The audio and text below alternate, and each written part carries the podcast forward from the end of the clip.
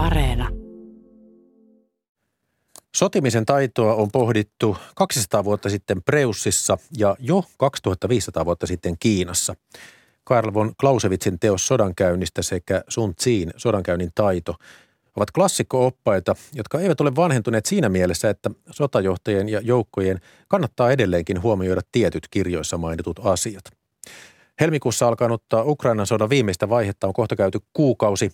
Tarkastellaan tässä kulttuuriykkösessä Ukrainan sotaa von Clausewitzin ja Sun Tsin näkökulmasta.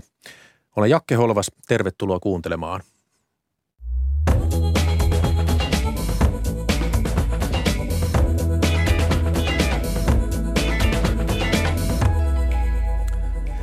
Sotilasprofessori Eversti-luutnantti Marko Palokangas maanpuolustuskorkeakoulusta Sotataidon laitokselta. Tervetuloa. Kiitoksia kovasti.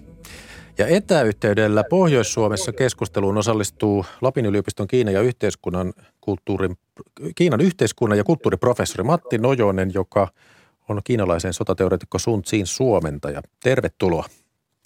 Kiitoksia.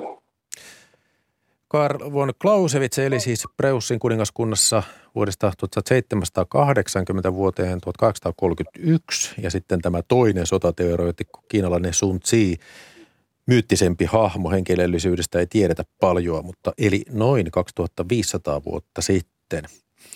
Hypätään aika suoraan asiaan. Katsotaan, miltä Ukrainan sota näyttää näiden kahden oppaan avulla. Aloitetaan ihan johtajista.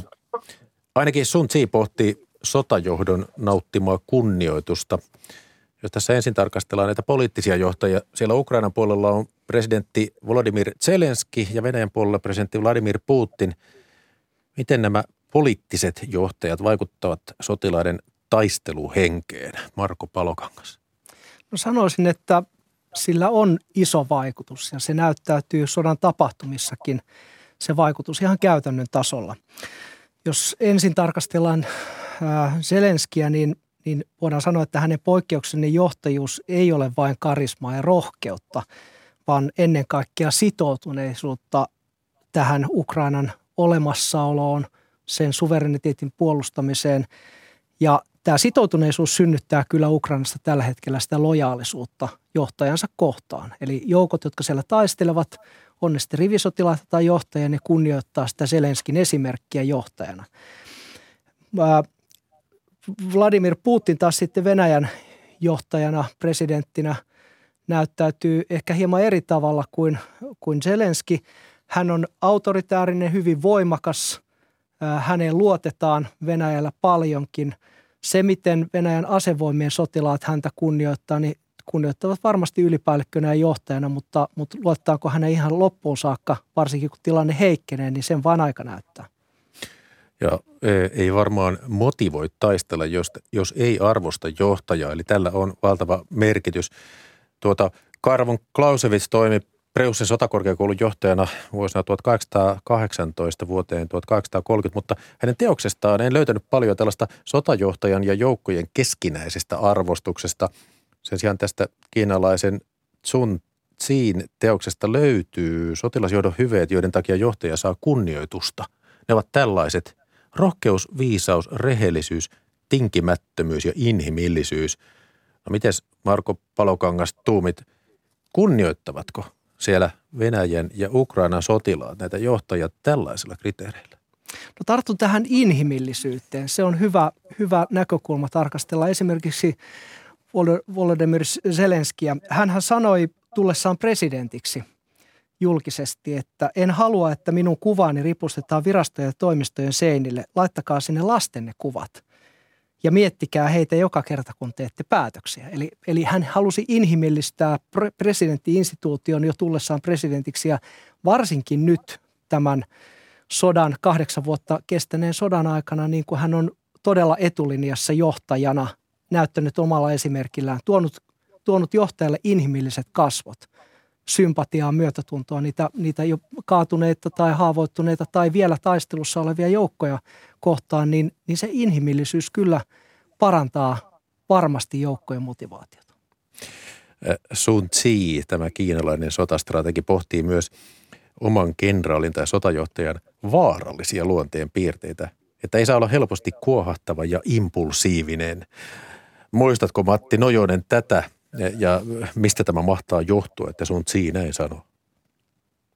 No, luonnollisesti kaikkihan me se ymmärretään omasta henkilökohtaisesta elämästä, että kuinka monesti meillä saattaa kuohahtaa joku, joku päätöksenteko hetkellä tai inhimillisissä tilanteissa vähän niin kuin ryöpsähtää yli ja kyllä jälkeenpäin sitten aina jokainen miettii, että olikohan se sitten se päätös, mikä tehtiin siinä tunnekuohussa, niin täysin järkevä ja, ja mitenkään kannatteleva.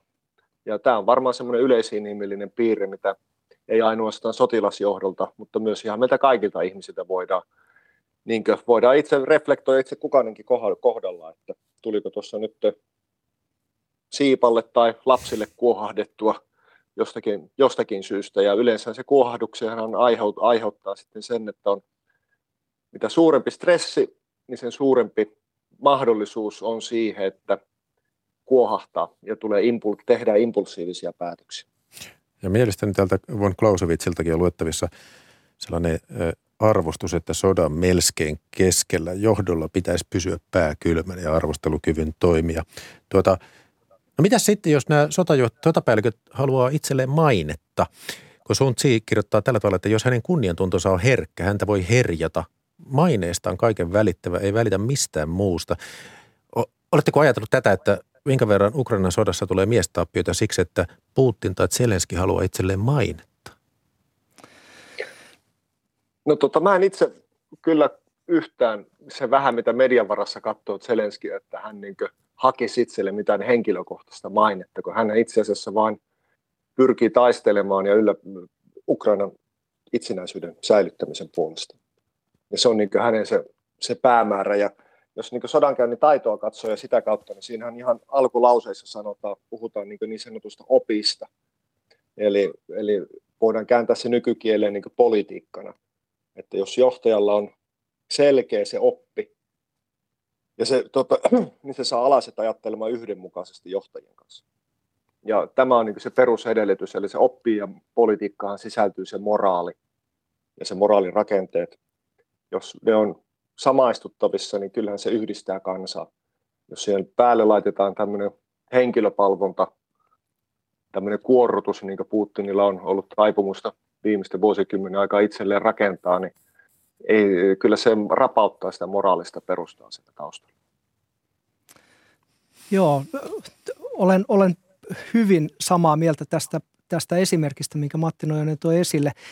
Tässä on tietysti semmoinen, että, että uskoisin, ja siltä se ainakin mediassa näyttää, että molemmat Ukrainan sodan osapuolten johtajat pyrkivät välttämään tällaista ö, kasvojen menettämistä julkisuudessa kuohahtamalla tai, tai tekemällä jonkin strategisen ö, lausunnon kautta itsensä nauruana alaisiksi. Mutta toisaalta inhimillisyys pitää sisällään aina johtajuudessa asioita, joita ihminen ei voi välttää, eli tuomalla sen oman persoonansa mukaan. Ja Zelenskissä se näyttäytyy siltä, että hän on, hän on aidosti tosissaan ja sitoutunut. Hän, hän vetoaa tunteisiin. Hänen tapa puhua on, on hyvin tunteisiin vetoava ja myöskin sitä kautta inhimillinen. Se, miten hän puhuu Yhdysvaltojen kongressille tai EU-parlamentille, niin osoittaa sitä, että, että hän pitää itsensä myöskin hyvin hallinnassa – välttää sitä ylitulkinnallisuutta tai, tai ylidramatisointia, mutta kuitenkin on e, yhtäältä koko ajan uskottava ja järjest,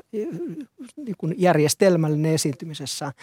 Putinilla on ollut havaittavissa muutaman kerran nyt jo ehkä nämä julkiset esiintymiset siinä, että hän siirtää lähipiirinsä yhä kauemmas sitä pitkää pöytää, saattaa jopa, jopa siellä nöyryyttää turvallisuuspalvelun johtajaa – juuri ennen sotaa olevassa, oleva, oleva puolustusneuvoston kokous osoitti sen ja niin edespäin, että, että siinä, siinä on persoonallisia piirteitä, joita ei voi millään täysin häivyttää.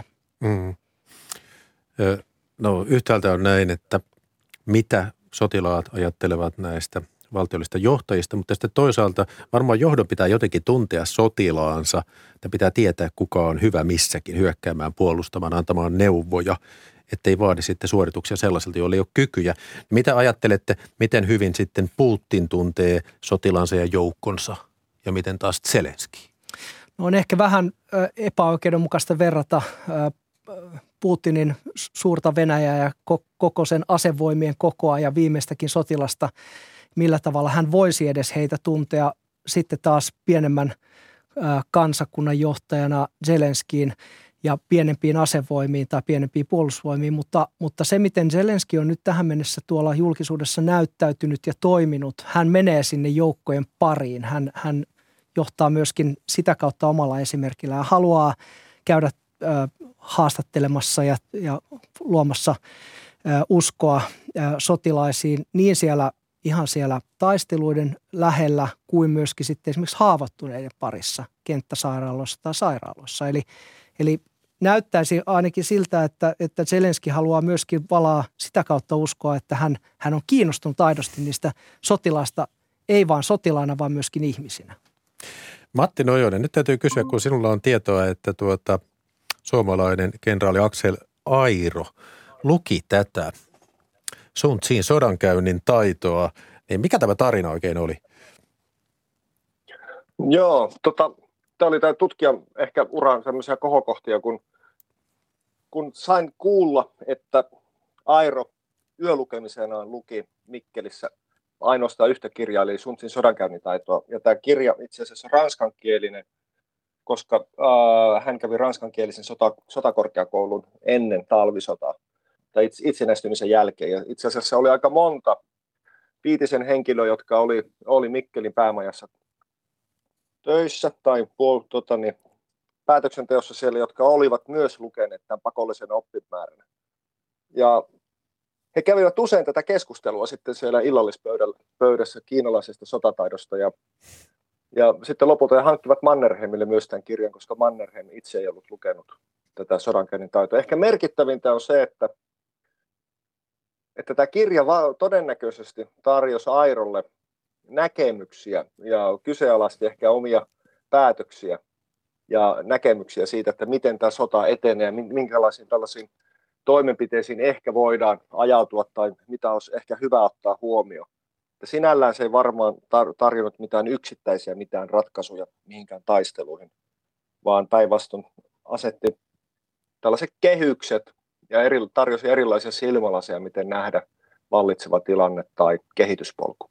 Mutta hämmästyttävää tosiaan, että 2500 vuotta vanhat sotaopit Kiinasta ovat olleet suomalaiskenraalilla – sodassa Neuvostoliittoa vastaan. Tuota, Karl von Clausewitz sanoo näin, jos mennään jälleen tähän Ukrainan sodan soveltamiseen, että vain suuret yleistaistelut vievät suuriin tuloksiin. Ja tehokkain on tulos silloin, kun taistelut yleistyvät yhdeksi suureksi kamppailuksi. Sitten pari sivua eteenpäin. Sodassa ei mikään ole tärkeydeltään verrattavissa päätaisteluun. No tätä hämmästelen. Miksi, miksi Ukrainassa ei ole nähty tällaista. Marko Palokangas. Niin oikeastaan voisin esittää vastakysymyksen, että onko se vasta tulossa e, vai onko se sen alku jopa käynnissä. Nyt jos ajatellaan niitä taisteluita, mitä siellä tällä hetkellä käydään tämän operaation eri suunnissa, niin kyllä kaikin puolin vaikuttaa siltä, että Venäjän asevoimien päätavoite on Kiovan piirittäminen tai saarostaminen ja, ja, ja sitten nimenomaan Ukrainan hallinnon kaataminen siellä, siellä Kiovan kaupungin sisällä joko kaappaamalla Zelenski tai likvidoimalla hänet tai jotain muuta. Mutta se vaatii sen ison taistelun, jotta se saadaan hallintaan. Ja nyt sitä taistelua on yritetty käydä tai aloittaa jo viikkoja. Et ehkä se päämäärän tavoittaminen on jättänyt meidät vielä näkemättä sen päätaistelun, mutta, mutta voisi kuvitella, että yksi päätaistelu olisi taistelu Kiovasta. Se, että vallataanko sitä, se on ihan toinen asia. Siihen ei voimasuhteet tällä hetkellä anna mitään viitteitä, mutta, mutta katsoisin, että Kiovan suunta on varmasti se päätaistelu, johon Venäjä on ainakin asevoimillaan pyrkinyt. Joo, tosiaan maalikkuna tässä hämmästelee sitä, että miksi Venäjän joukkojen varustelun ylivoima ei nopeasti tehnyt selvää jälkeä tästä pienemmästä Ukrainasta. Mutta tähän, tästäkin itse asiassa Sun Tsi kirjoittaa tällaisesta voimasuhteisiin luottamisesta, vai mitä Matti Nojonen? Joo, juuri näin. Ja, juuri näin. Eli, eli pyritään luomaan, luomaan niitä hyödyntää se oma voima niissä kohdissa, missä vastapuolella ei ole voima. Eli hyökätään voimalla tai voimalla kohti tyhjyyttä ja sitä kautta saadaan niin sanotusti destabiloisu, tai äh, miten se nyt suomeksi sanotaan, eli, eli saadaan vihollinen sellaisen tasapainottoman tilaan, jolla hän joutuu reaktiiviseen asemaan, eli joutuu reagoimaan siihen, mitä vastapuoli tekee. Eli, eli se liikkuvuus vasta, vastakohtana tällaiseen jäykkyydelle. Ja se on niin se avain varmaan, millä Ukraina nyt yrittää tietenkin oman resurssipuolen asettaa siihen omat, omat tuota rajoitteensa, mutta se liikkeelle saadaan, saadaan aiheutettua sitä epäjärjestystä vastapuolelle. Ja, ja itse näen sen sillä lailla, että jos vain ukrainalaisten sitä sitkeys ja resurssit kestää, niin heidän kannattaa vain kuluttaa ja pitkittää sitä sodankäyntiä, jolloin ne tappiot Venäjälle tulee olemaan suuremmat. Ja silloin se poliittinen paine lopettaa sota aikaisemmin kasvaa. Ja ainoastaan liikkeelle he kykenevät siihen, että heidän, heillä on välttämätöntä olisi kyllä pystyä väistämään tai välttämään tämä suuri vastakkainasettelu, taistelu siinä, mutta Kiova on stabiili, se on pääkaupunki, siellä on poliittinen johto, edelleen paljon ihmisiä, eli he ei pysty sitä taistelurintamaa siirtämään mihinkään muu, muuten kuin se, että sinne saadaan huoltoketjuihin ja taustalla sitten liikku, liikkuvilla joukoilla jotain aikaiseksi. Mm. Tuota, siellä Luhansk, Donetsk, Herson, Harkova, Kiova, Mariupol. Ukrainan sodassa venäläiset on valloittanut ja yrittää valloittaa kaupunkeja. Tuota, vaikka esimerkiksi Sun Tsi sanoi, että huonoin toimintalinja on hyökätä kaupunkeja vastaan. Hyökkää kaupunkeihin vain, kun ei ole mitään muuta vaihtoehtoa. Miten te tulkitsette tätä? No jos aloittaa ihan puhtaasti sotilaan ajattelutavan mukaan, niin kaupunki on äärimmäisen vaikea taisteluympäristö. Se rakennettu alue, talot, muu infra ensinnäkin heikentää asevaikutusta. Siellä on paikallinen väestö, joka on ainakin joko osin paikoillaan tai saattaa olla osin evakuoitu. Se muodostaa myös pidäkkeen tai vähintäänkin vastarinnan, koska he joutuvat myöskin taistelemaan silloin olemassaolostaan. Eli, eli se voi olla, että taisteluvoima moninkertaistuu kaupunkiin tultaessa, ei pelkästään sotilaita vastaan, vaan myöskin siviilit nousevat aseisiin. Sitten toinen on se, että, että rakennukset tuo puolustajalle suojaa. Se on puolustajan etu, jolloin, jolloin puolustaja voi lähteä siitä, että, että voidaan taistella rakennetulla olla, mutta hyökkäjä niin näkökulmasta ei koskaan. Hmm. Ja, ja se vaatii aina sen noin kymmenkertaisen ylivoiman, jotta voidaan edes lähteä siitä tavoitteellista ajatuksesta, että vallataan joku kaupunki. Ja tässäkin suhteessa nyt, mitä Ukrainassa tapahtuu, niin ei Venäjän asevoimat pyri valtaamaan niitä kaupunkeja. Ne pyrkii saarastamaan ja kiertämään ne, mutta ottamaan alueen ympäriltä sillä tavalla haltuun, että se kaupunki nääntyy pikkuhiljaa ja jatkamaan siitä liikettä eteenpäin. Jännä, kun sanoit Marko Palokangas tuon kymmenkertaisen voiman, nimittäin Sun Tsi sanoi, että silloin kun sotajoukossa voimasuhde on kymmenen yhtä vihollista kohden, saara hänet. Se vaatii valtavan ylivoiman. Tuota... Juuri. Sinällä, sinällään hauskaa on se, että niin kuin Airo on sanonut siinä Yle haastattelussa, tai sanoi sano silloin, että vaikka sodankäynnin teknologia muuttuu, niin nämä tietyt lainalaisuudet sodankäynnissä ovat samat ja ne pysyy aina samoina. Ja, ja nämä suhdeluvuthan on niin aika, aika pitkälle menee yksi yhteen myös tänä päivänä tämän modernin sodankäynnin kanssa, missä on niin jopa tekoälyä ja kaikkia muita sellaisia ulottuvuuksia, mitä 2500 vuotta sitten ei ihmiset voinut edes kuvitella. Joo. Tässä on muuten hauska, kun katsoo, mitä Karl von Clausewitz sanoo taka-ajosta, niin hän sanoo, että sodan voittamisessa taka-ajon tarmokkuus on tärkeää, että voiton hedelmät korjataan pääasiallisesti taka-ajossa. Kuulostaa siltä, että ammutaan selkään, koska se lopputulos on tärkeintä. Mutta sitten toinen vaihtoehto on Sun Tsi, joka sanoo, että piiritetylle viholliselle on jätettävä auki pakotie. Tämän voisi varmaan tulkita esimerkiksi niin, että silloin kun jätetään umpikujaan toinen, niin se taistelee kuin hullu. Ja, mutta, mä, mutta onko tämä nyt sitten niin, että nämä humanitaariset käytävät ovat näitä pakoteita? Että, ja että tässä mielessä ikään kuin venäläiset eivät ole tällaisella niin häikäilemättömiä, vaan jättävät vähän tilaa viedä, mennä pois sieltä. No tuo on yksi tapa nähdä tai tulkita tätä klassikkotekstiä, mutta ehkä, ehkä jos tullaan vielä siihen, siihen näiden kahden klassikon erilaiseen näkökulmaan siitä, että taka-ajo on se, jossa saavuttaa hedelmät, niin sillä tarkoitetaan sitä, että, että kun on saatu vihollinen lyötyä, niin se ei riitä, koska sehän pystyy uudelleen organisoitumaan ja järjestämään voimassa vastahyökkäyksen. Ja vain jatkamalla taistelua taka-ajon kautta ja tuhoamalla se vihollinen, niin voidaan olla varmoja, että olemme itse puolustajina turvassa. Ja tämä, on, tämä on se, miten, miten tuota Clausewitzin tekstiä ehkä nyt tässä kohti voisi tulkita. Se, mitä tarkoittaa sitten pakotien jättämiseen, niin, niin siihen liittyy tietysti monta eri tekijää. Ehkä yksi on se, että, että sotahan on asetelma, jota täytyy kaikin tavoin pyrkiä välttämään. Näin molemmat teoreetikot kirjoittaa. Eli joutuminen sotaan on jo epäonnistuminen politiikassa ja monessa muussa diplomaattisessa asetelmassa. Ja se on taitavampi, joka voittaa sodan ampumatta laukaustakaan. Näinhän, näinhän klassikoteoriassa kirjoitetaan. Ehkä se pakotie on se, että, että on oltava jonkinlainen tie siihen mahdolliseen rauhaan, vaikka taisteltaisiinkin. Eli semmoinen totaalinen rotan nurkkaan ajaminen aiheuttaa sen, että se rotta hyökkää kyllä sieltä päin. Kanavalla Yle Radio 1 on meneillään Jakke Holvaksen juontama Kulttuuri Ykkösen suora lähetys. Aiheena sodankäynnin taidot Ukrainan sodassa keskustelemassa Marko Palokangas ja Matti Nojonen.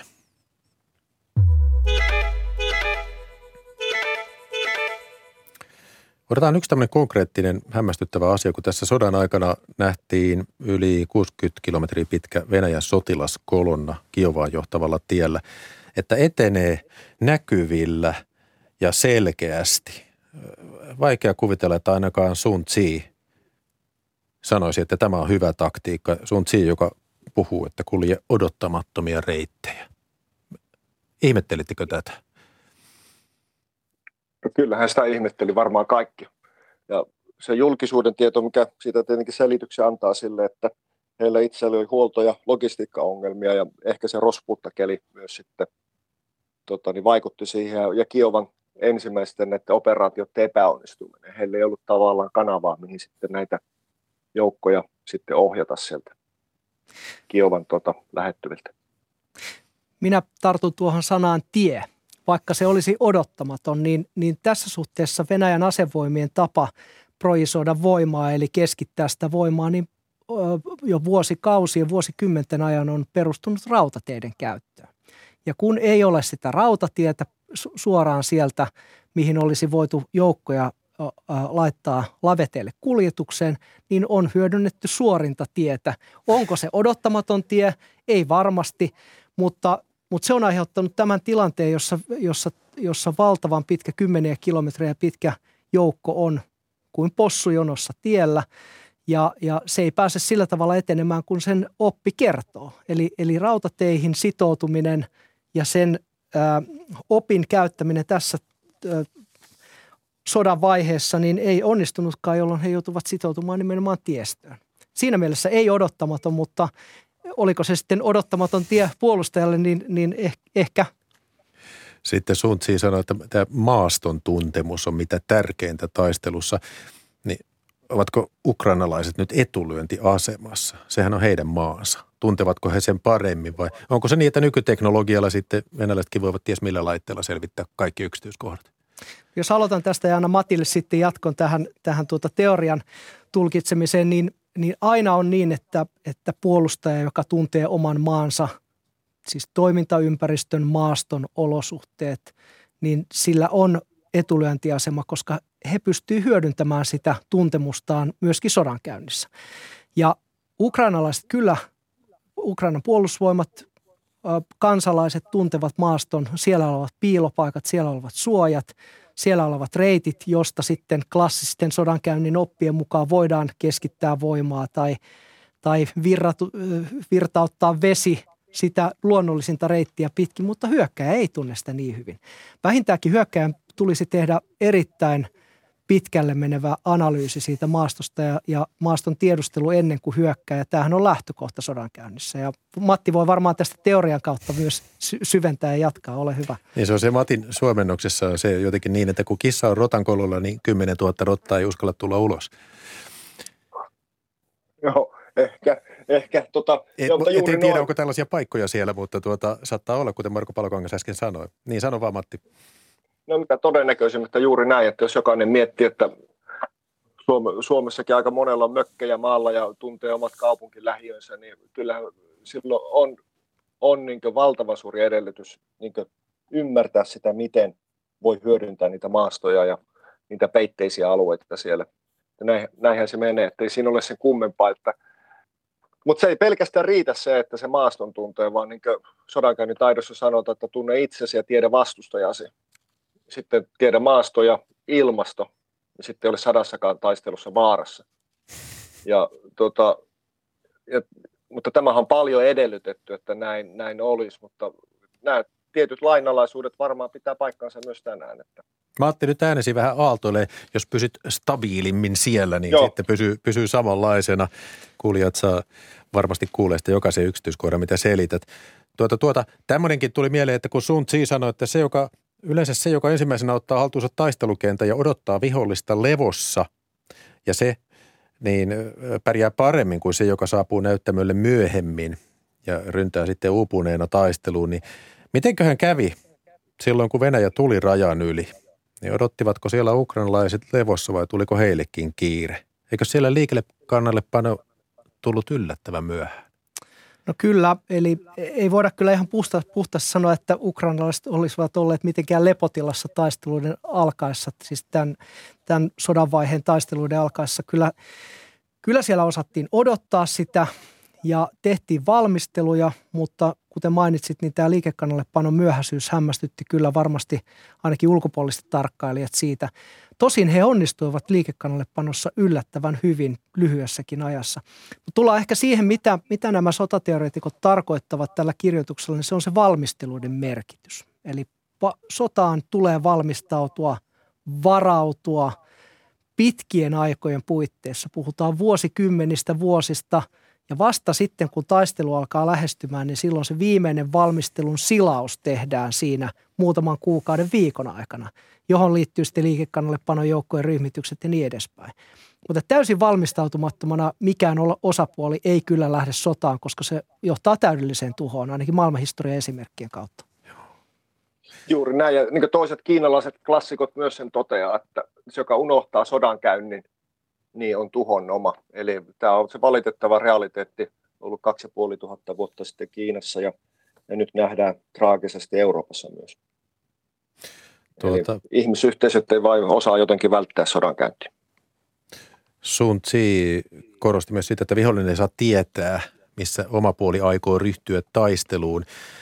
Eli siinä varmaan muuttuu se vihollinen hermoraunioksi, jos joutuu varautumaan kaikkialla – niin onkohan tämä nyt sitä, mitä ukrainalaiset kokee, kun heitä yllättäen pommitetaan?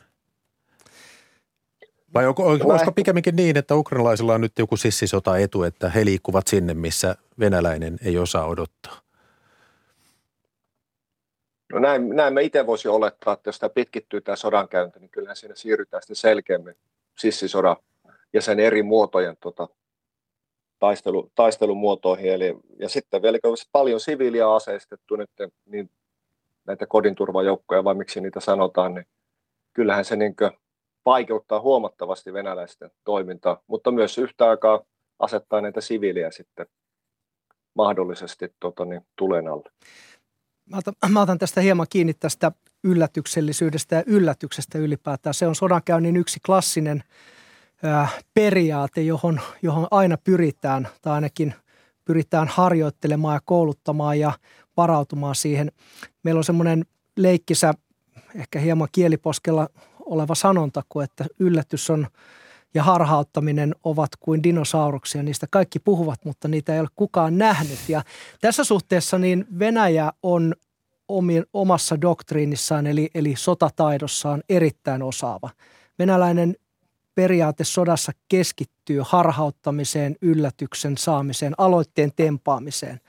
Ja, ja tämä kuuluisa Maskirovka nyt on kyllä loistanut poissaolollaan tässä, tässä operaatiossa, koska se valmistautumisaika, vaikka se oli, se oli aika, aika ilmiselvää, että valmistaudutaan ihan voimallisesti sotaan, niin ehkä se suurin yllätys oli se, että se sota kuitenkin, tai tämä, tämän sodan helmikuussa alkanut operaatiovaihe sitten alkoi. Se oli se ehkä se suurin yllätys. Sitä pitkälle odotettiin, että eihän se puutti nyt kuitenkaan hyökkää, että, että nyt vaan pullistellaan niin kauan, kunnes saadaan myönnytyksiä aikaiseksi ja, ja Ukrainan hallinto vaihdettua. Mutta se, että se sota alkoi, niin se oli se ehkä suurin yllätys. Voidaanko sitä sanoa harhauttamiseksi? No ei millään tavalla. Niin Sun Tsi sanoo johtajasta näin, että hänen on pidettävä upseerit ja miehet tietämättöminä suunnitelmistaan. Niin Matti Nojonen, toimiko Putin tässä Sun Tsin oppien mukaan? No aika, aika pitkälle varmaan toimi, jos katsoo, katsoo sitä, että miten poliittinen tai ylin johto Venäjällä oli, että mitä kaikkea siinä oli päätöksenteossa mukana. Eli varmaan erittäin pieni piiri, joka tiesi siitä. Se on ihan luonnollista, kun sotaan ryhdytään, niin se on pieni piiri, joka sitten tekee sen päätöksen. Mutta niin kuin tässä tapauksessa myös, niin heillä keskuspank, keskuspankin johto on otettu mukaan ja heille jäädytettiin valtava määrä ulkomaanvaluuttavarantoja merten taakse. Ja tämä on niin se ongelma siellä varmaan Venäjän kohdalla, keskittyykö tämä päätöksenteko, onko se niin keskityttyä tällä hetkellä, että sotilasjohto joutuu tukeutuu ja vähän kyselemään, ja hiukan karikoidusti sanottuna ehkä vähän samalla tyylillä kuin Natsi-Saksan aikaan sitten käännyttiin Hitlerin puolelle ja kysyttiin niitä neuvoja sieltä, että miten edetään. Mm. Oikeastaan tähän voisi vielä hieman, hieman jatkaa ajatuskulkua siitä, että tämä operaatioturvallisuus, johon viittasit, niin se on kaksiteräinen miekka käytännössä. Se suojaa ö, oman päätöksenteon ja sen tulevan operaation tavoitteet ja, ja toimintatavat vastustajalta. Mutta toisaalta niin se voi pahimmillaan johtaa tilanteeseen, kuten esimerkiksi nyt tästä sodasta on tullut viitteitä, että, että Venäjän asevoimien joukot, useampi kymmenen pataljonan taisteluosastoa lähti sotaharjoituksiin valko. Ja sieltä jatkettiin suoraan sotaan ja, ja ainakin niiden julkisuudessa olleiden viitteiden ja tietojen ja tulkintojen perusteella näyttää siltä, että osa – niistä hyökkäävistä joukoista eivät edes tienneet, että he ovat Ukrainassa. Et, et se liian pitkälle viety operaatioturvallisuus, että et, ei edes tiedetä, miksi soditaan, niin se kääntyy itseään vastaan. Mm. Ja, ja tämä, tämä oli myös merkittävä. Tämä Matti Nöysen mainitsema taloudellinen katastrofi, että on se kumma, että ei sen vertaa informaatiota kerrota. Tuota, Sun Tsi sanoo myös näin, että kun armeija tunkeutuu syvälle vihollisalueelle, niin se on joutunut vaikeaan maastoon. Tässä voi kuvitella, että Venäjän armeijan joukko voi tulla saaretuksi ja menettää henkensä, kun he on liian syvällä. Huomioiko venäläiset tämän? No kyllä varmasti operaatiosuunnitelmassa sitä on pyritty huomioimaan. Eihän sitä joukkoa lähetetä sinne ikään kuin keihään kärkenä ja katkaista sitä varsinaista keihään vartta ja jätetä sitä yksin sinne taistelemaan. Mutta nyt tullaankin siihen käytännön ongelmaan, että, että paraskin suunnitelma sodassa – tai operaatiosuunnitelma yksittäisessä operaatiossa on niin hyvä, kunnes ensimmäinen laukaus ammutaan. Ja sen jälkeen se muuttuu soveltamiseksi ja, ja, ja tilannejohtamiseksi ja, ja se va, siinä vaaditaan sitten näiltä sotilasjohtajilta taitoa. Ja tämä liittyy taas näihin klassikoihin siinä mielessä, että, että tuota, Clausewitz kirjoittaa muun muassa sodan usvasta ja sodan sumusta. Joo. Ja nythän me todistamme juuri sitä sodan usvaa. Noin kolme neljäsosaa sodankäynnistä Clausewitzin mukaan sisältää epävarmuustekijöitä, ennakoimattomuutta, kitkaa, joka kääriytyy sumuun, jota ei yksikään sotilasjohtaja voi hallita. Se pystyy soveltamaan, mutta hän ei pysty sitä hallitsemaan so toi syvyys, syvyys on sinällään mielenkiintoista, myös tämmöinen yleisinhimillinen piirre, että mitä syvemmälle tunkeudutaan sinne viholliseen alueelle, niin kuin Suntsi osoittaa sen, että ne joukot tavallaan niin fyysisesti ne keskittyvät aina, niillä on pyrkimys keskittyä niin samoihin paikkoihin, eli se haetaan sitä läheisyyden kautta sitä turvaa. Ja Ukrainan kohdalla tuleeko näin käymään ja, ja vielä jatkossa vielä enemmän, mutta tämä on ihan yleisinhimillinen piirre, että tiedetään se, että jos pieni ryhmä ihmisiä niin tunkeutuu syvälle metsään tai menee metsään ja, alkaa, ja ei ole varmoja suunnista, missä mennään, niin se on, ihmiset pakkautuu yhteen. Joo. Ja, ja tämä on, on ihan luonnollinen, yleisinhimillinen piirre, ja varsinkin sodankäynnissä voisi kuvitella, että se vielä vahvistuu tällainen piirre, jos ympärillä on tota, niin, vihollisia, joita ei voi välttämättä edes identifioida, ketkä on vihollisia ja ketkä on sotilaita. No yksi ö, aspekti on Ukrainan sodassa tämmöiset tulitauot. Siellä on neuvoteltu joku verran osapuolten kesken kun tuota Sun Tsi sanoi, että kun vihollinen ilman ennalta tehtyä sopimusta pyytää aselepoa, niin hän juonittelee. Voitteko kuvitella, että näissä Ukraina ja Venäjän neuvotteluissa on pohjimmiltaan juoniteltu?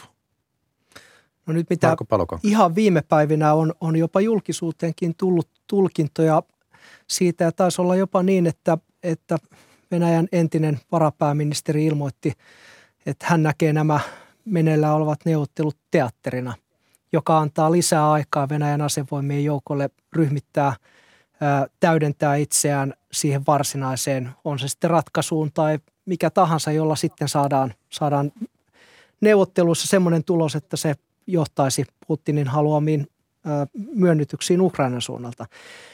Eli, eli aina neuvottelut, on ne sitten rauhanneuvotteluita, tulitaukoneuvotteluita tai mitä tahansa, niin niitä voidaan myöskin hyödyntää päinvastaiseen tarkoitukseen. Eli saamalla ajanvoittoa omille tarkoitusperille, omille toiminnoille. Kanava on Yle Radio 1 suora lähetys. Minä Jakke Holvas juodan. Tässä on keskustelun aiheena sodankäynnin taidot Ukrainan sodassa. Tällaisten sotateorian klassikkojen kannalta keskustelemassa Marko Palokangas ja Matti Nojonen.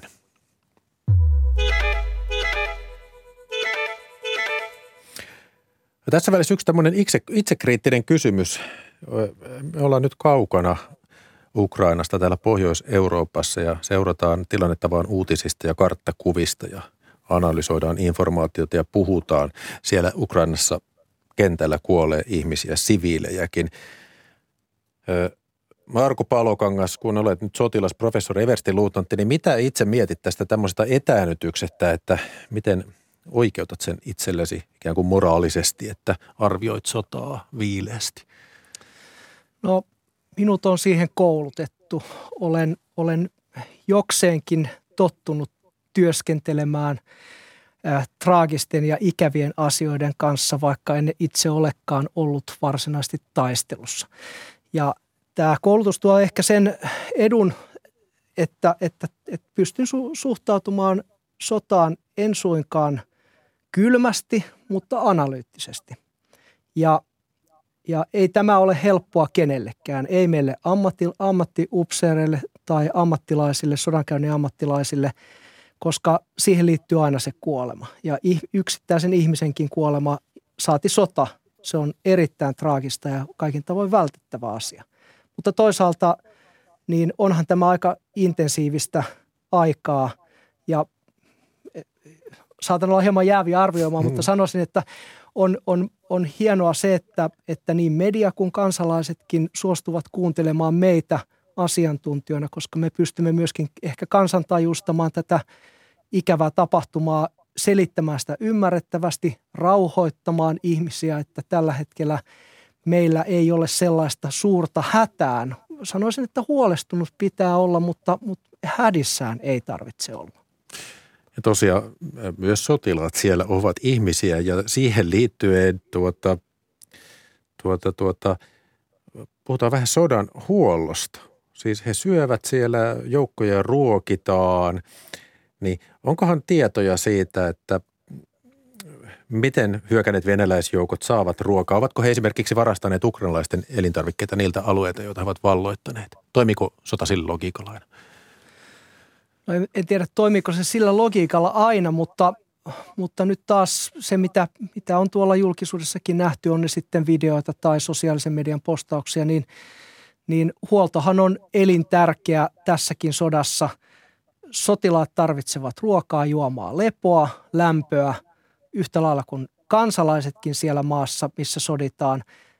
Ajoneuvot tarvitsevat polttoaineita, ainetta, aseet tarvitsevat ampumatarvikkeita ja ilman tätä, eli ilman sitä logistiikkaa ja huoltoa, sota ei voi jatkua pitkään. No pitääkö ukrainalaisten mm. sitten vastaavasti tuhota kaikki sellainen ruoka, joka voisi jäädä taakse venäläissotilaille? No tämä poltetun maan taktiikka on hyvin tavanomaista sodassa, mutta toisaalta sitten, sitten myöskin ihmiset ajattelevat varmasti niin kuin toiveikkaasti. Että... Niin, toiveikkaasti, että sinne voidaan palata, niin, niin miksi myrkyttää oma kaivo, jos voin sinne kohta palata taas omaan kotiin takaisin. Mutta, mutta kyllä aina sodassa tapahtuu ikävä kyllä näitä, näitä tuota, sodan oikeussääntöjen rikkomuksia ja, ja kosketaan yksityiseen omaisuuteen, ryöstellään kauppoja.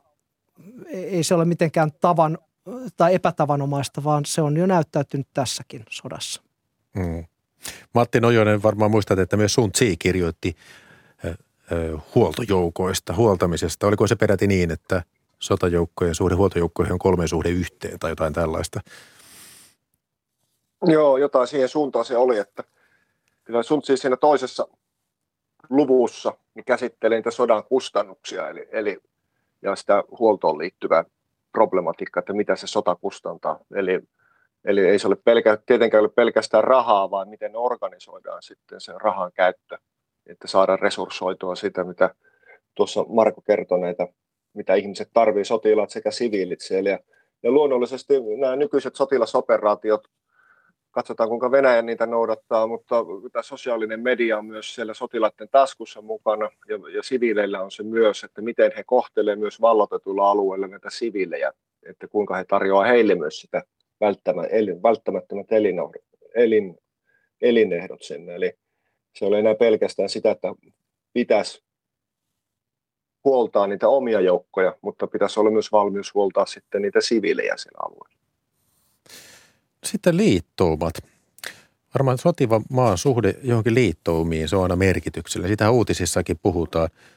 Jos ajatellaan vaikka Venäjän mahdollista Kiina-tukea, sitä nyt pohditaan ja Ukrainan puolella tuntuvat olevan sitten kaikki läntiset maat. Niin löytyykö näissä sotataidon teorioissa käsityksiä liittoumista? Ehkä niitä pitää yrittää estää viholliselta tai jotain vastaavaa. No kyllä hyvissä tai hyvin monissa sotataidon teorioissa on – on mainintoja siitä, että älä taistele yksin, taistele yhdessä. Liittoudu vihollisesi vihollisen kanssa, joka on sinulle ystävä ja niin edespäin. Tämmöisiä klassisia äh, lauseita on olemassa, joita, joita varmasti nykypäivänäkin hyödynnetään. Nyt kun katsoo tätä Ukrainan tilannetta ja sitä sotaa siellä, niin kuten mainitsit, Ukrainan liittolaiset ovat läntinen yhteisö, Yhdysvallat, NATO ei puhtaasti tunnustaudu liittolaiseksi, mutta, mutta täytyy muistaa, että jäsenvaltiosta aika moni kuuluu tähän läntiseen yhteisöön yksittäisenä valtiona. Taas sitten toisaalta niin, niin pyritään myöskin hakemaan niitä vihollisen vihollisen kautta niitä liittoumia. Venäjä palkkaa sotilaita Syyriasta, muslimitaistelijoita taistelemaan ehkä osin, osin jopa uskon vihollisia vastaan Ukrainassa tässä on hyvin klassisia piirteitä, jotka näyttäytyy näiden teorioiden kautta olemassa olevina. Se taas, että miten niitä tulkitaan ja voidaanko niitä pitää sellaisina faktoina, että se menee aina näin, niin en lähti sille tielle.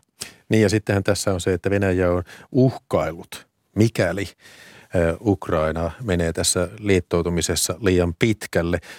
Tuota, maaliskuun alussa Putin uhkaili tai että hän ilmoitti määränneensä ydinasejoukot hälytystilaa ja tosiaan Venäjällä on maailman suurin ydinasearsenaali ja paljon näitä ballistisia ohjuksia. Tuota, onko se niin, että sitten näiltä klassisilta teoreetikoilta Suntzilta ja von Clausewitzilta, heiltä ei löydy tällaista uhkailuteoriaa, että kun ei ollut tällaisia massiivisia aseita? Sodan, sodankäynnin taidossa ei ole tuota, niin, sellaisia suor, suoranaisia suoranaista vertauskohtaa tuolle, koska ei ollut joukkotuhoaseita sinällään. Ja, ja itse asiassa sodankäynnin taidossa, se, jos sotaan ajaudutaan, mikä on tietenkin, niin kuin Marko tuossa totesi aikaisemmin kummassakin klassikon, klassikossa todetaan, niin se on niin epäonnistunut se poliittinen ratkaisu. Mutta jos sotaan ajaudutaan, niin se ensimmäinen päämäärä on itse asiassa voittaa se vastustaja mahdollisimman koskemattomana. Eli kun tämä kineettinen voima tai aseet, aseen lähdetään rajaa yli, niin pitäisi mahdollisimman koskemattomana voittaa se vastustaja, jolloin se luonnollisesti silloin se on kuluttanut vähiten omia joukkoja, mutta myös se on vähiten kuluttanut ja rasittanut sitä vallattua maata tai yhteiskuntaa, minkä vallataan, jolloin siinä on tämmöinen inhimillinen tavoite on, on sisäänrakennettu siihen. Kyynisesti joku voisi sanoa, että ei se ole inhimillinen, inhimillinen tota, niin, päämäärä ollenkaan, vaan se on puhtaasti talouspoliittinen rationaliteetti, eli, eli saadaan mahdollisimman suuri taloudellinen tai poliittinen hyötykö, ei tuhota sitä valtiota. Niin jos vähän jatkan vielä, tämä oli tosi hyvä, mitä Matti sanoi, eli äh, sota on aina aikansa tuote ja myöskin teoriat ovat aikakautensa tuotteita. 2500 vuotta sitten ei ollut joukkotuha tai 1800-luvullakaan ei ollut niitä, niitä mutta osa tätä pelottelua. Me puhutaan deterenssistä, deterenssiteoriasta eli peloteteoriasta. Niin ilman ydinasettakin niin poliittinen retoriikka voi olla osa sitä painostuskeinoa. Me, me sanotaan, että me teemme näin, jos te ette suostu tähän. David ja Goliat, Davidilla oli suuri suu, mutta pieni linko, mutta hän voitti Goliatin niin, niin sanomalla, että, että käypä päälle, niin, niin ammun sinua ja, ja sieltä se lingosta kivi lensi silmään. Ja varmaan ilmasota on sellaista, jota ei vanhoilla klassikoilla voi arvioida, koska heidän aikanaan ei ollut lentokoneita, ohjuksia eikä droneja. No mitä sitten tämmöinen vakoilu?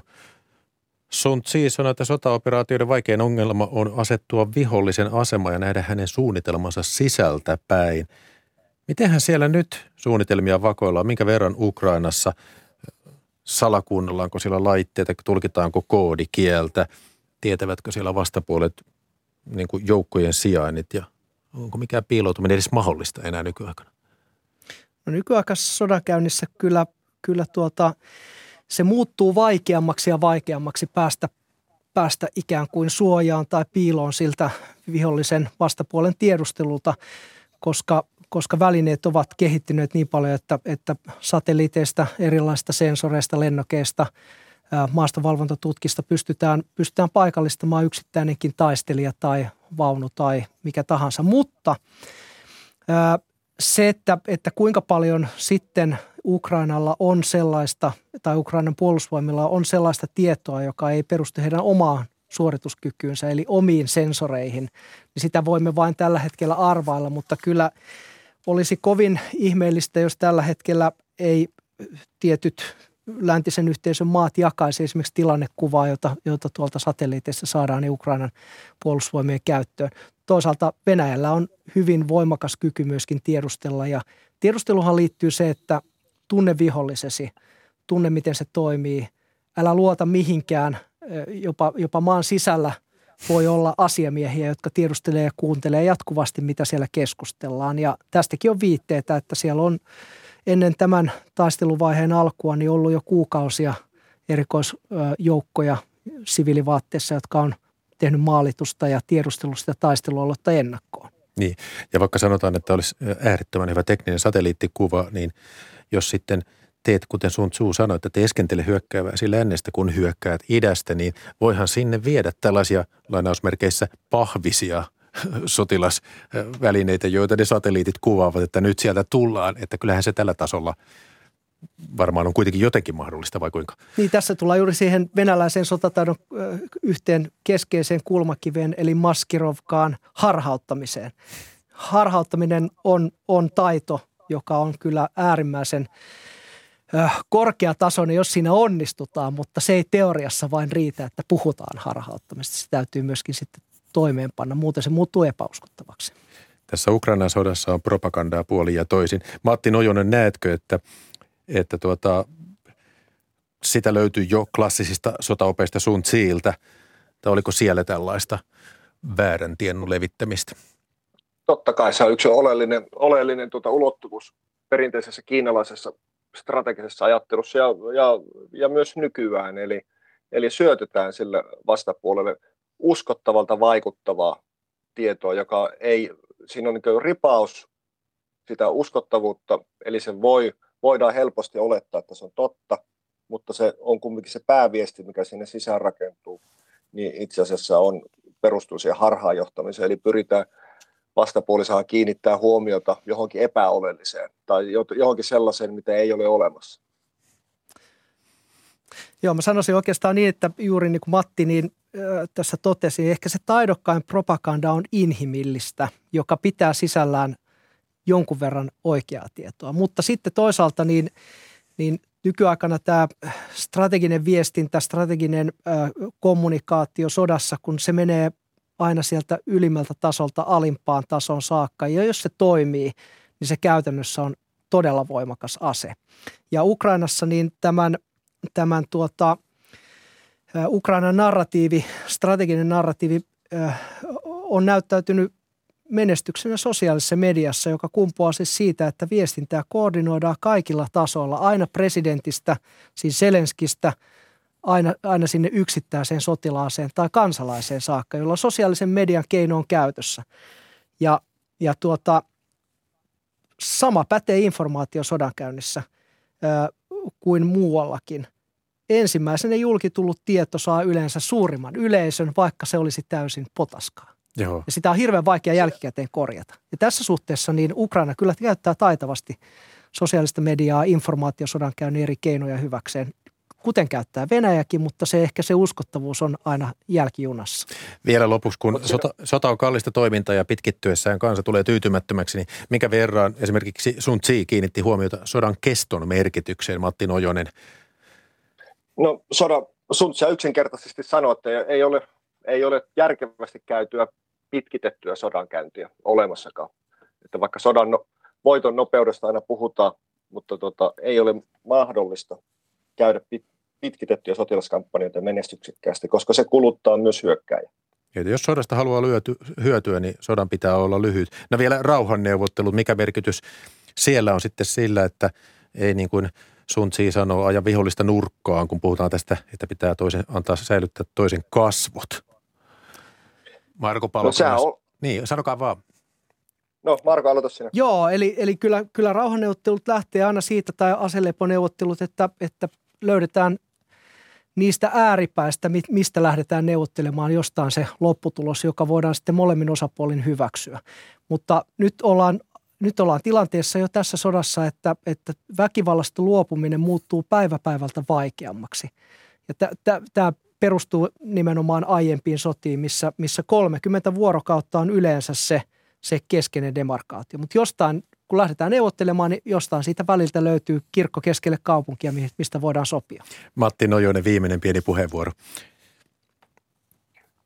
No onhan tämä järkyttävä tämä Ukrainan sota, jos me mennään yleisemmälle tasolle, vaan siinä, että tässä nyt muokataan täysin uudelleen, ei ainoastaan eurooppalaista turvallisuusarkkitehtuuria, vaan koko Euraasia, koska tähän liittyy myös Kiina ja, ja myös luonnollisesti myös Yhdysvallat, eli käytännössä koko globaali turvallisuusarkkitehtuuri on nyt kyseenalaistettu. Sodassa ei ole siis voittajia. Kiitos, kiitos keskustelusta.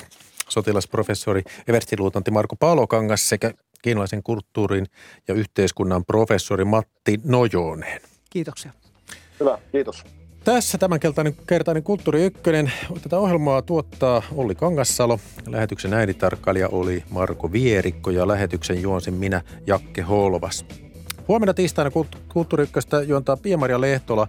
Vieraaksi tulee Ranska-uutisoinneistaan tunnettu esikoiskirjailija Anna-Stiina Heikkilä. Kiitos kuulijoille seurasta. Hei hei!